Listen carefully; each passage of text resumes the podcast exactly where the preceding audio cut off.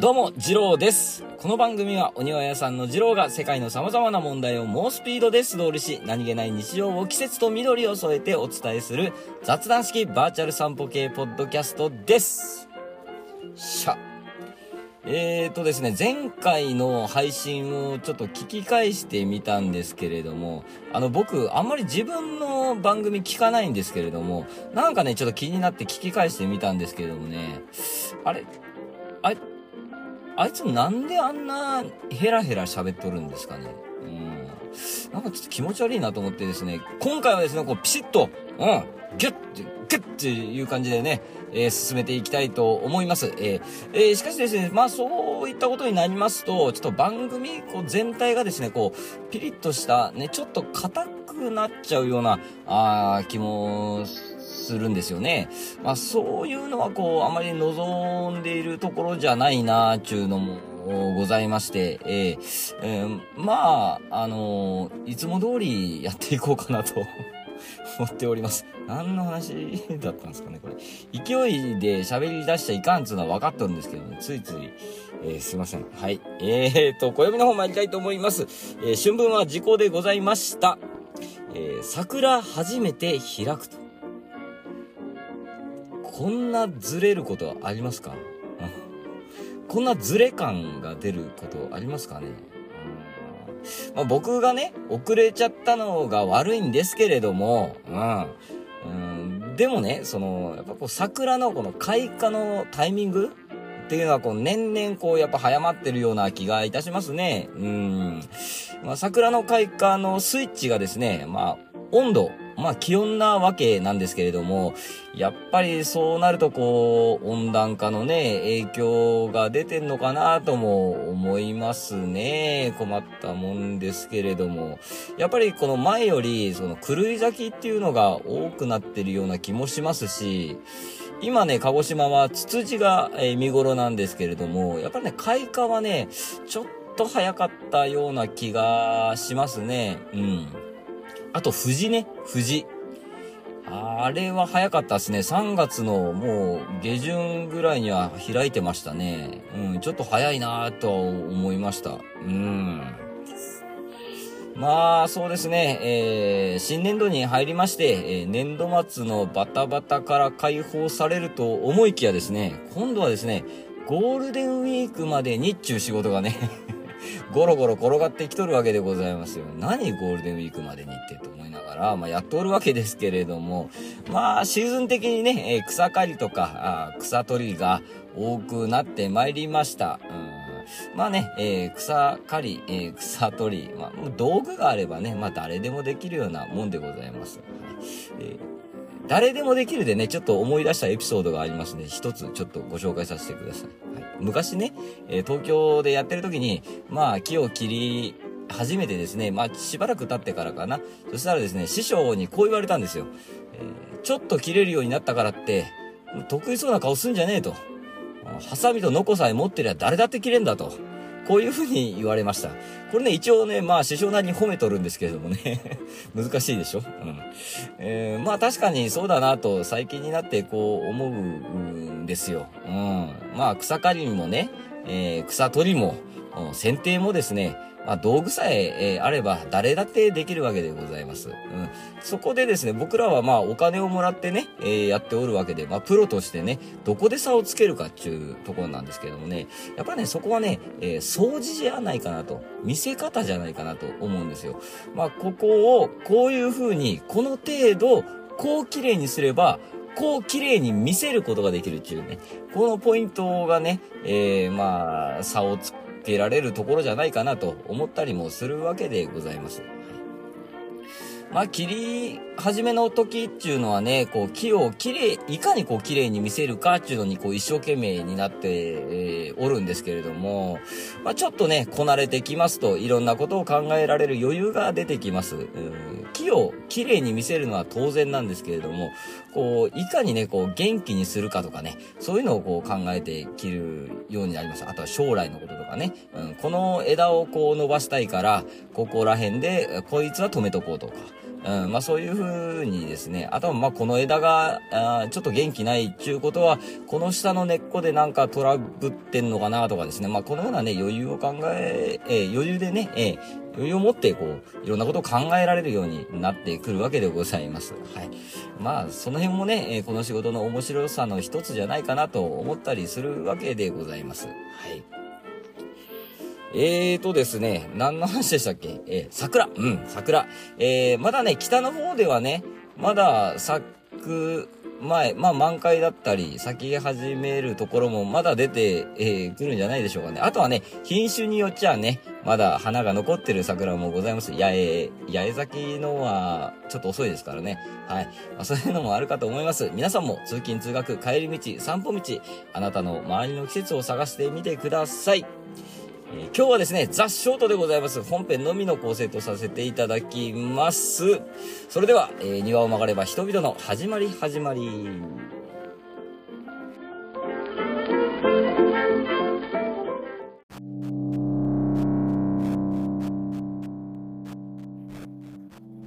はい、本編でございます。今日はね、二郎の推し庭木ということでですね、このコーナーはですね、えー、私、二郎がね、好きな木について、えー、だらだら喋るというね、えー、大変便利なコーナーとなっております。えー、ちょっとね、雨音が入るかもしれませんがね、まあこれも風情だと思って聞いていただければ あ, ありがたいです。はい。ということでね、えー、今日のね、えー、今日ご紹介する木なんですけれども、花いかだでございます。花いかだ。皆さん、あの、聞いたことございますかね？えー、えー、またちょっと余談になるんですけれども、福岡で野菜を作っていらっしゃいます、あの、とっくんさんっていう方がね、えー、やっておられる、ラジオニューノーマルという番組があるんですけども、僕いつも聞いてるんですけれども、なんかね、全、全、あ、まあ、あの、このとっくんさんがね、まあ、えー、まあ、もう非常にいい声なんですよ。そんでね、この話し方も綺麗でね、で、時折、この方言とか入れるんですよ。で、もう上手だなと思って、こんな風に喋れたらなと思うわけですけれども、うん、遠く及ばないわけでございます。ああ、でもいいなと思いながら、すごく耳心地のいい番組なので、皆さんもぜひ聞いてみてください。でね、えーっとね、その、ラジオニューノーマルのね、前々前回だったかな。うんでね、えっと、画像検索タイムというのをね、こう、徳さんがこう、設けられておりまして、えー、これだーと思ってね、えー、早速パクらさせていただきたいと思います。はい。パク、パクるって言ったらちょっと言葉悪いですね。あの、な、なんつうんですかこういうの。えっと、お、お、お、お、お、オマージュって言うんですか？うん。オマージュですよ、これは。はい。ということでですね、えー、ただいまより画像検索タイムを設けさせていただこうと思います。えー、ポッドキャストっていうのはね、こう、聞きながら検索もできちゃうっていうね、えー、便利なもんでございますよ。はい。じゃあ、Google 先生をね、えー、お手すきの方は Google 先生を呼んでいただいてですね、えー、作業中とかね、お忙しい方はですね、えー、まあ、お手すきの際で構いませんので、はい。よろしくお願いいたします。はい、運転中とかダメですからね。ダメ。絶対。うん。というわけでですね、えー、検索欄にですね、あの、花いかだと入れていただきまして、検索していただきますと、最初にね、花いかだっていう植物が出てきますけど、まあ、画像をね、とりあえずこう、ポンと押していただきますと、はい、そうでございます。はい、花いかだですね、えー、あの、桜の花びらが、川などのこのみ、この水面にね、こう散って落ちてですね、こう連なって流れていく様をいかだに見立てたと。あまたはですね、この、水面いっぱいにこう、花びらが広がってですね、まあ、ピンクの絨毯のようになるっていうのを、ね、花いかだと言うんですよ。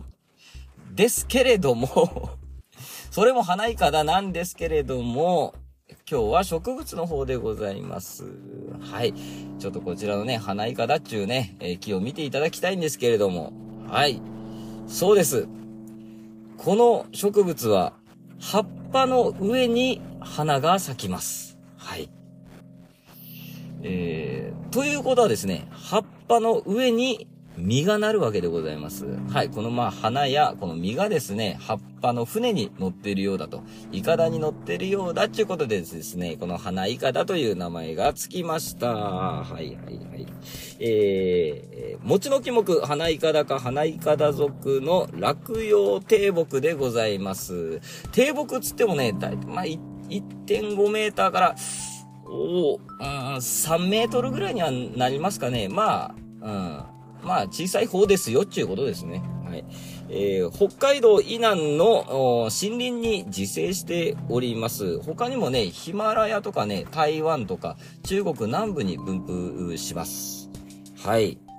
でね、えーえー、まあ、やっぱりこの特徴的な見た目でございますよね。可愛らしいね。えー、まあ、なんでこんな風になっちゃったんかというのをね。えー、まあちょっとお話ししようかなと思うんですけど、まあちょっと推測も入りますけれどもね。うん。まあ本来、花というのはですね、この、まあ枝の先っぽとか途中にね、この生殖用の葉っぱ、まあ要は花びらでございますね。まあ、これをこう集めたものがまあ花で、えー、あるわけなんですけれども、まあ通常ね、この、目のできる位置に作られます。目の、目のできる位置ね。うん。まあ、つまりですね、葉っぱに花がつくことはないんですけれども、こやつはですね、えーえー、花があ、葉っぱの付け根、これ、えっ、ー、と、に、まあ、葉っぱの付け根、えっ、ー、と、溶液だったかな、なんかそんな感じで言いますよね。えー、まあ、そこにできてですね、その、花芽の軸がですね、葉っぱの主脈、あの、真ん中の筋ですね。に融合したと考えられておるみたいです。あの、くっついちゃったわけですね。はい。えー、まあ、多分ですけれども、この花芽を作るのが、あ、ちょっと早すぎなんですよね。うん。慌てんぼうなわけでございます。はい。でね、えっと、まあ、本来くっつけちゃいけないこの葉っぱの主脈にくっつけちゃったと。うん。ドジっ子なわけでございますね。慌てんぼうでドジっ子なわけでございます。はい。さらに可愛くなったかと思います。はい。でね、この木なんですけれども、この可愛さ以外にですね、特筆するところがあまりないんですよ。あまりね、話すことがないんですね、この木。可愛いでしょぐらいなもんでございます。あ、えっとね、実はね、食べられます。甘いらしいです。はい。うーん。まあね、これ、まあ山にね、結構、うん、自生しとるということでね、僕見たことないんですけど、山では。山登りする方とかね、見かけた方いらっしゃいますかね？もしいたら教えていただければなと思っております。はい。えー、っとね、ザ・ショートなんなもんで、本編だけなんですけど、あんまり短いですね。オープニングの方が長かったんじゃないかなっていうぐらいですよね。うん。なのでね、ちょっともう一種類ね、ちょっと紹介しようかなと思っております。最近ですね、私はですね、山野草にちょっと興味が出ておりまして、こういろいろ調べたりしとるんですけれども、あの、山野草はね、割とそのコンパクトに、えー、えーと、なんていうんですか、その栽培できたりとかですね、えー、するもんで、まあ割とコレクション性が高いものが多いですしね、うん。まあ、えー、一個言うならば、ちょっとね、気難しいところがあるんですよ。やっぱり、こう、山に引きこもってる、引きこもってるっていうか、山におるやつなんでね。例えば、温度に厳しいとか、あのー、あとは、日照に、えー、厳しいとか。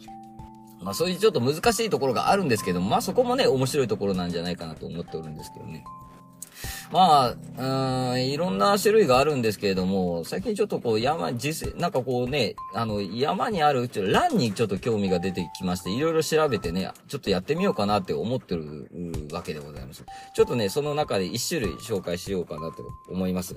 えー、その名もですね、ウチョウランでございます。ウチョウラン。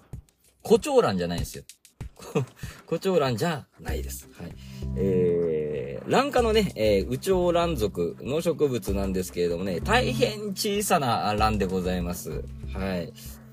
でね、えっと、分布はですね、関東から伊勢、ですね、えー、四国、中国に分布しております。まあ、あったかい地方と考えてもいいんじゃないかなと思います。はい。でですね、えー、割と、あの、地域差と言いますか、地域でね、変異が大きい種類でございまして、その辺もね、コレクション性が高い、えー、種類だと言えるんじゃないでしょうか。えー、代表的なものがですね、黒神蘭と呼ばれている、えー、佐賀県黒神山の地域個体群でございます。この辺で取れるものは、えー、黒神蘭という名前がついておったり、あとはね、私が住む鹿児島はね、えー、と僕、薩摩仙台市ってところに住んでるんですけれども、ちょっとね、離れた島にね、甑島という島があります。確かね、何年か前に、あのー、なんか日本遺産世界遺産どっちだっけまあ、なんかになりましたね。はい、えー、そのね、えー、甑島がね、えっ、ー、と、上甑と下甑に分かれておるんですけども、この下甑さん、下甑でね、取れる、えー、ウチョウランがですね、サツマチドリという名前がついております。品種としてね。あとはね、えっ、ー、と、千葉県南部に、えー、アワチドリっていうね、品種があったり、えー、香川県であれば、サヌキチドリとかね。あとは岡山なんかもね、ミマサカチドリなんかもね、っていう名前がついているものもあったりいたします。はい。非常にね、可愛らしい植物なので調べてみてください。えーまあ、野山にね、生えとるそうなんですけども、えっとね、えっと、環境省のレッドリストでですね、絶滅危惧に類に指定されておりますので、山にあるのは取っちゃダメです。はい。あくまでもこの販売ルートに乗ったね、栽培されたものを、買うようにしてください。誰も買わないかな、でも。こんなマニアックな種類は買わないかもしれないですけれどもね。はい。えー、ぜひね、こう見かけたらね、あ、こいつかと。こいつが、ウチョウランかと。意外とね、山野草専門でやってるね、グリーンショップもあったりするんですよ。うん。鹿児島、僕の近所にもね、えっと、にけんばかしありますんでね、今度、あの、ちょっと行ってみようかなと思ってるところでございます。はい。ということで今日はね、二郎の推し庭木ということで、えーと、まあ、花いかだと、ちょっとおまけ的な感じで、えー、ウチョウランというランを紹介させていただきました。ありがとうございました。